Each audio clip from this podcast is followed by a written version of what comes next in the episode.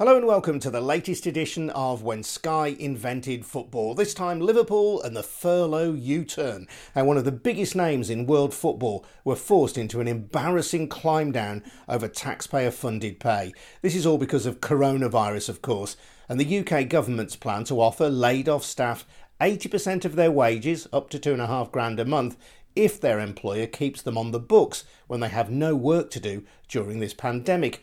Most people seem to think it's a good idea.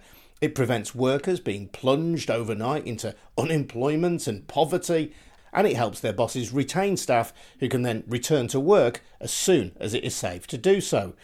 But the idea that big Premier League clubs should take advantage of this scheme, well, for many people, that is a no-no. The idea that organisations who sometimes pay their players £200 or £300 a week would simultaneously accept a handout from the taxpayer for their lower paid staff, well, that just sits very uneasily with many people, especially if those clubs are owned by billionaires like Spurs are and Newcastle are, and yes, European champions Liverpool. Well, to discuss this, I'm joined by the film producer and director Lawrence Leonard of Yadda Yadda Productions. He's my co-conspirator in the forthcoming documentary When Sky Invented Football, and he's a Spurs fan. I should also say we'll be hearing from the other end of football's financial spectrum as well, from Lee Pomlett, the chairman of Walsall Football Club. But first, Lawrence, Liverpool, it's a U-turn. Some people are saying, well done, Liverpool. Other people are saying, come on, it's ridiculous. They should never have gone down this route in the first place. Hello, Adrian. Well, I've got to say, I'm probably in the latter camp. I think it's incredible they went in this direction in the first place, just given how much goodwill they bought by Jurgen Klopp's really fantastic responses when he was asked about coronavirus in press conferences and such like, where he said quite clearly, I'm a football manager, I'm not a doctor, you shouldn't be listening to me, you should be listening to the science. So you couldn't help but think that they'd really got their house in order when it came to coronavirus. It's a good U-turn, but they shouldn't have made the turn in the first place or even needed to. And they are a vastly profitable club. I mean, there will be people, I was chatting to somebody about this yesterday and saying that it's a weird world, isn't it, football? You can have people on 60, 80, 100, 200 grand a week rubbing shoulders, using the same workplace as somebody who might be on 20 grand a year. So Liverpool could easily have afforded not to have taken advantage of the taxpayer-funded scheme, as indeed is now proving to be the case. Well, they could have easily afforded to do so. And also, just think about it in terms of the community that they represent. It's such a close community. There's so much love in Liverpool for how they're playing and how they're succeeding at the moment. And obviously, I say that as a slightly jaded Spurs fan. This could have been their opportunity to really cement their history, not just on the pitch, but a legacy off the pitch. And I can't help but feel they've tarnished that a bit. And you were chatting to me just before we started recording. You say, what was their last profits? Was it 42 million quid? The 2018-2019 season, so that would have been last year when they won the Champions League, they had a pre-tax profit of £42 million. So easily, I mean, it seems ridiculous to even say it, but how easily could they have afforded to not furlough those staff and make them feel secure in what is a very challenging time? Yeah, and it's fair to say that the Fenway Sports Group, the owners, J.W. Henry and so on, are not short of a bob or two. And Liverpool have got this thing about them, which I know does slightly irritate other supporters as well, the sense that they think of themselves as more than a club, if you like, to borrow that phrase from Barcelona. You know, there's and personally, I'm one of those people who actually likes Liverpool. I love Liverpool, the city. I actually like Liverpool, the football club. But I know that within the wider football community, there's a little bit of cynicism both towards the city of Liverpool. I think some of that is prejudiced and some of it is unfair. But some of it as well is, you know, just pure jealousy because Liverpool have been so successful for such a long period of time. But it's not enough, I think, for Liverpool fans to feel that they are successful. You know, that for Liverpool, it's there's got to be more than that. And that affinity with the community, that sense of doing the right thing, is really important to Liverpool. I've been chatting to people this week from the Spirit of Shankly group, and you know, it's the only fans group that I know that is actually formally a trade union.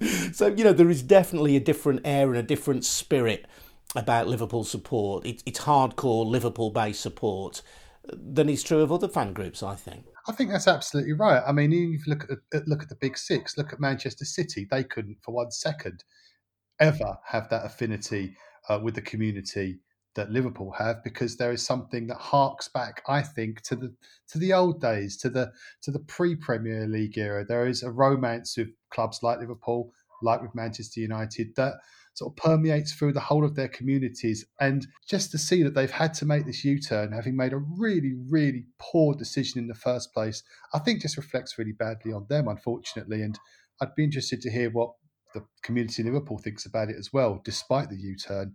Yeah, well, it's interesting. I mentioned the group Spirit of Shankly, and Liverpool's chief executive, in his statement that he made about this U-turn, said that, you know, they had taken on board the views of various stakeholders, including the Spirit of Shankly. But they must have had a tin ear not to have heard the furore about Spurs doing the same thing, about Newcastle doing the same thing. I should say as well, I mean, these are not the only Premier League clubs who are going to take the government money for their lower paid staff. So both Norwich City have done so. I think in Norwich's case, it's more excusable, because although they are pumped up with Premier League money, they're essentially not a rich club. Bournemouth, although they get relatively low gates because they've got a small stadium, as far as I'm aware, have got a very wealthy backer.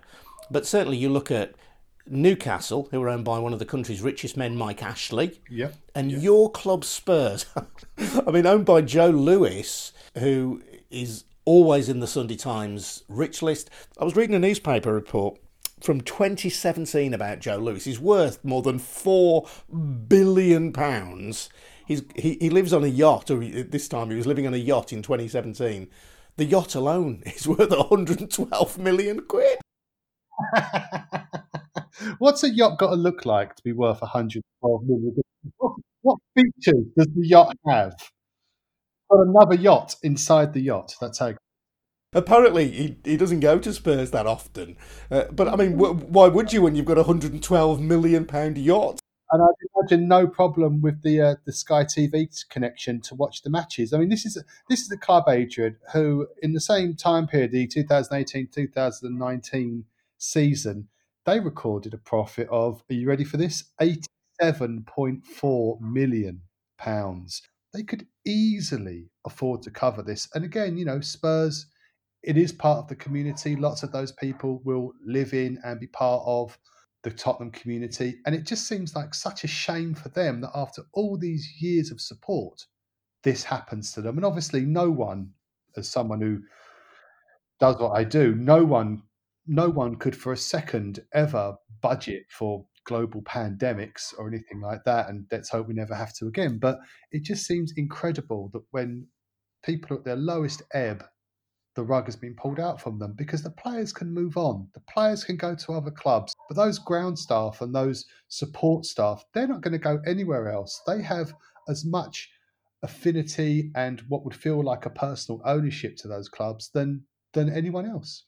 There is a counter-argument to this, and I think we should consider it, which is that football clubs are significant taxpayers. And so far, the PFA, the Players' Union, has resisted any formal takedown of pay. They are in negotiations about that, but I know that at some clubs, for example, Manchester United, the players have donated 30% of their monthly wages to a local NHS trust in the Greater Manchester area. So, you know, there are players out there who are accepting the kind of collective responsibility of this moment. But the bigger argument here is that football clubs are significant taxpayers. They pay their taxes so that when money comes back to them from the taxpayer at these times of crisis, well, in a sense, they've earned it, and that football clubs aren't kind of easy whipping boys for the media and for politicians.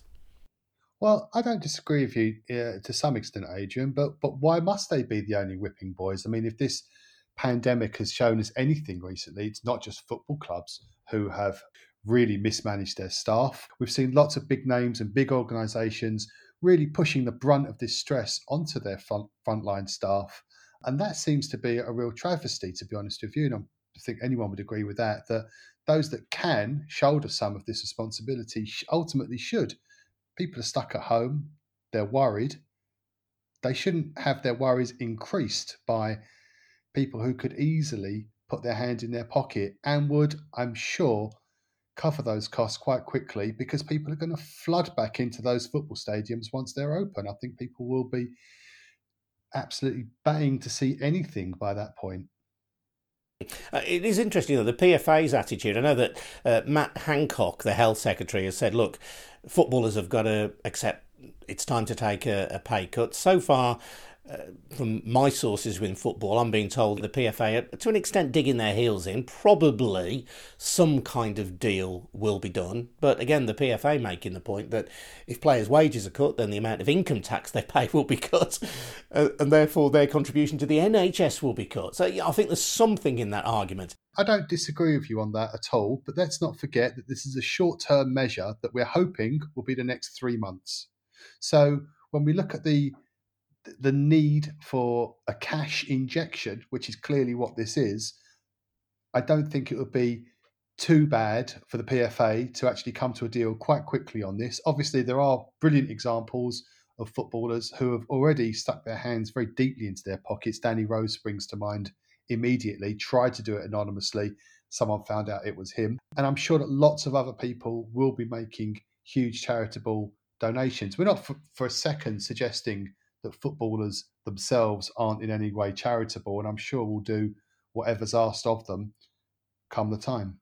Yeah, I think there's loads of examples of individual footballers' acts of generosity, and some incredible acts of generosity by football clubs as well. So it is right and proper to reflect that. But given that the reason we're making our documentary is the kind of the concern people have with the kind of hubris that the Premier League embodies, you know, the sense that there are certain clubs with a sense of entitlement and a kind of arrogance about a right to a position in the top four or the top six. When you look at how Spurs have behaved, when you look at how Liverpool have behaved and until this U-turn, it kind of embodies that, doesn't it? It kind of shows that actually, if you think that's what football clubs are like, actually, at the top level, they really are like that. A lot of them anyway. Interesting, Man City and Man United, as I say, at club level have both been accepting of their responsibilities, if you like, to pay their whole staff wages through this time. But the attitudes of Liverpool until their U-turn and Spurs has kind of been the worst of football arrogance, I think. The worst of a tin-eared approach, not listening, not being in touch with its core constituency. But I think, isn't that always the case, though? I mean, we've discovered that repeatedly when we've been conducting interviews for the documentary that we're making, that there just seems to be this disparity, doesn't there, between the expectations of the boardroom and what they can achieve through the club as a financial vehicle, and what the fans of the club and those who follow and support them and fill the seats want from the club. And it is that desire to stay in the money and in the Premier League that kind of props this whole thing up, which, as we know, just maintains that stranglehold for those big four or those big six clubs. And hopefully this will be a time to pause and reflect, and who knows, maybe even restart the season. And if we do, maybe Tottenham could have a different manager or their old one back. Oh, we're not going into restart the season mode, but let's just get a little flavour of the other end of the football spectrum. I spoke to Lee Pomlett. Lee is the chairman of Walsall Football Club in League Two, and was just keen to go on and get his sense and his take of what coronavirus means for clubs like Walsall. So I started by asking him how they're actually managing the current crisis. It's a financial management almost on a micro basis. At 2 o'clock and at 10 o'clock in the morning and 2 o'clock in the afternoon every day, we review the business and review the cash in the business particularly, and plan for a 6-month horizon and a 3-month horizon, so that we sort of have a plan depending on how long the coronavirus lasts. So you know, we're working very hard as a team to make sure that we manage the consequences of this on a 3-month and a 6-month planning horizon. And how are you managing it, given that you have no spectators coming through the gate? Well, you've got cash coming in. Quite a lot of advertising still goes on. Walsall's fortunate in some respects because we have advertising boardings, mega signs up outside looking over the M6. And so you still get some revenue from that. You've got cash coming in from the season tickets, which has been successful, you know, surprisingly actually successful coming in. And you've got the cash coming in from the EFL and from the Premier League of bringing forward cash, which is ours anyway, actually, but bringing it forward from August mainly to now to enable us to survive the coronavirus period. So it's more about phasing of cash from the future to the now, along with cash coming in from season tickets and some advertising revenue. So it's quite a complex picture. And then, of course, you've got the furloughing of a number of staff members at the football club. And again, we have to wait for the cash to come from the government, which will probably be some weeks away, to be honest. So a very complex set of dynamics going on there, which I say we review at 10 and 2 every day. Fans are showing faith in the club then, investing up front in next season's season ticket, even though they're not sure of the outcome of this season. Yeah, it's extraordinary actually that we launched what we call the early bird, as most clubs do. I extended it a little bit to allow people more time, but it came towards sort of a week before the coronavirus really hit. Yet extraordinarily, the fans have responded to it. And I've got to say, we've sold more season tickets this year than we did the same time last year. Can you put a figure on that? No, I won't put a figure on that, but I think, you know, we're talking about, you know, hundreds more, which is extremely good of them in you know, worrying and uncertain circumstances. But we rely on, you know, we have a hardcore between 2,000 or 3,000 season tickets with an average crowd of 5,000. So it's an important element of it. And that core of the season tickets up to around, you know, I'll give you exact figures, Adrian, but around 2,000-ish, which we'll push towards in this phase of the early bird, is rather more than I expected, to be honest. And, you know, I've gone on record as thanking the Walsall fans for the way they've responded to this. Do you think some clubs will go bust? It's possible if you've got a wage bill which exceeds your revenue, which some clubs have. You know, you do the maths. We don't. We have a wage bill which is controlled well below our revenue. But some clubs I know have a wage bill which is higher than their income. Just the wage bill of the players, that is. Not the wage bill of the club, the wage bill of the players. That's, you know, that by any standards, which whether you're running a football club or running anything else, is an unsustainable business model. We don't do that at Walsall, and we never have. What's happening at the moment about paying players and staff? Well, we're paying them at the moment. You know, we're paying them as we would normally do. We have furloughed all of our staff. Well, not all of them. The majority of them, we've got a skeleton staff still on. But a lot of them have been furloughed. We have furloughed the players in the sense they've all got letters. But the PFA and the EFL have to reach an agreement before we can really furlough the footballers. The footballers have been very sensible in Walsall, to be honest, and they've been very helpful, ringing fans and particularly the older fans. They've done a great job. But getting them furloughed is something the PFA have got involved in. The other staff within Walsall Football Club have just been furloughed and accepted that as a consequence of coronavirus and done that extremely sensibly, to be fair to them. The football players are just a longer process because the PFA are involved and meetings are going on to try and resolve that. The PFA, I think, will need to accept the fact that footballers will have a reduction in their wages for the duration of the coronavirus. And that doesn't mean that we'll pay them sometime in the future. You know, this what we'll do is whatever we don't pay them now, we'll pay them in the future.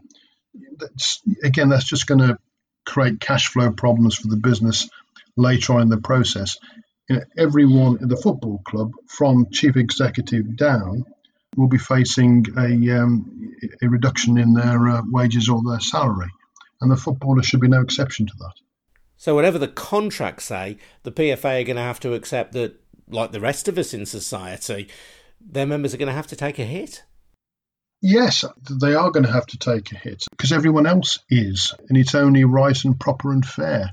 But as I say, Walsall Football Club is not going to go it alone at this. We're waiting for guidance off the EFL after conversations with the PFA. Then we'll take some action. It needs to happen, you know, reasonably quickly now. So there we go, Lawrence. That's Lee, who's the chairman of Walsall Football Club. And although he's obviously a very moderate kind of guy, and Walsall aren't going to go it alone, I take away from that message that if the PFA don't accept wage cuts for players, then certainly at some of the lower levels there could potentially be redundancies, because clubs will not be able to meet the contracted requirements of those players.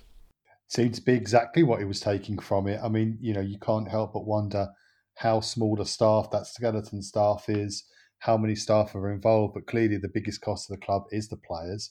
You wonder how long they'll still be receiving advertising income from, given that we know across the board there is less advertising because there is less activity, and you can only sort of wish them well, really. It's amazing how the community's come around them and invested in season tickets and things like that, but clearly they're wanting to get a deal done with the PFA, and who can blame them for that? Yeah, I mean, Walsall, in terms of advertising, as Lee said, they're in quite an odd position, or an unusual position. They've got this site right alongside Junction 9 of the M6, so they've got one advertising hoarding there, which is mammoth. In fact, on one occasion, they actually had Aston Villa were advertising season tickets on Walsall's advertising hoarding. But even though it's an asset for the club, and they have traditionally had a Sunday market there because they've got a big space around the stadium, that doesn't pay the wages of a professional football club. You need people going through the gate week in, week out. And I did speak to somebody else who's involved in a football league club today, who said to me that they think that football will be paid, but behind closed doors, with all the consequent effects that will have for revenue, before we get back to the stage of having matches played in stadiums again. I know there's been talk, hasn't there? I don't know how practical this is, and we discussed this on last week's episode, about whether we can have kind of some TV bonanza of matches played in a short period of time, clubs in kind of semi-isolation, in quarantine, like a World Cup camp. Now, even if that were feasible, that would be all well and good for the Premier League, but are there really going to be TV interest doing that for League One and League Two? And maybe there will be, I don't know. Well, maybe there will be. I mean, there's definitely the platforms for it. There's definitely the hunger for it. There's definitely people like me who get to a Saturday afternoon and miss having something to look at. Doesn't matter, who's playing. You always want to know what the results are and what's going on. Who just missed the soap opera of it. I mean, trying to find the positives in amongst all of this, maybe that will give some more airtime and some more exposure to clubs like Walsall and those who are further down the leagues and further down the divisions, and give them an opportunity to show people what they're about. Maybe they could go and play on Joe Lewis's yacht. I mean, surely his yacht has got to be big enough to host 2 or 3 games at one time, hasn't it? You'd imagine there's a football pitch on that yacht. You'd imagine there's a decent-sized stadium on that yacht. I mean, £112 million, isn't that as much as Spurs paid for their new stadium? It was a little bit more than that, but it's certainly quite a vast sum of cash, to spend on a boat. That's for certain. Having said that, back in the day, I think Roman Abramovich had an even larger yacht, and possibly still does. We actually saw it once in Portugal when we were there for the Euros. And it had a yacht that had a helicopter pad at both ends of the yacht, with a helicopter just sitting there waiting for him to go. So he didn't have to walk far. He was always close to a helicopter. No matter which side of the yacht he was on, he could always heli out of there. Wow. Talking about players and their responsibilities, as I've acknowledged, some players have done incredibly generous things. There have been incredible individual donations by footballers. There have been some incredible collective gestures, and I mentioned the one made by Manchester United. Atletico Madrid, incidentally, their players have accepted a 70% pay cut. This is the players in their first and second teams, a 70% pay cut, so that all of the other staff at the club can continue to be paid. So again, good on them. But there's been one or two incidents, I suppose, is inevitable. But Jack Grealish having to apologise for breaking isolation, having been part of a club video encouraging people to stay off the streets. Kyle Walker appearing in pretty unsavoury sort of tabloid stuff. And I'm not going to go into the detail of that, but you just think, if you are a footballer and you are earning these incredible sums of money, it's an obvious point, but it's true. There's a responsibility that goes with these vast sums that the people who pay your wages can only ever dream of. I don't think it even stops at the financial side of it, Adrian, to be honest with you. I mean, something I took out of that Walsall piece was that how lovely is it that the players are phoning people in the community and checking in on them, and that's at that end of the spectrum. But so I think there is a sort of a moral obligation that goes beyond money. These people like Jack Grealish, they are heroes to impressionable kids, and unfortunately at that level, or fortunately, depending how you look at it, I just think you've got to be kind of whiter than white, really, haven't you? You've got to lead by example.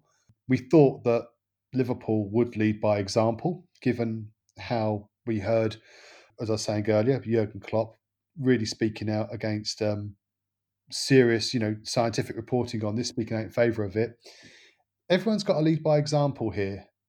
And like I say, you take the money out of the equation, these guys really need to step up and show them the best of themselves.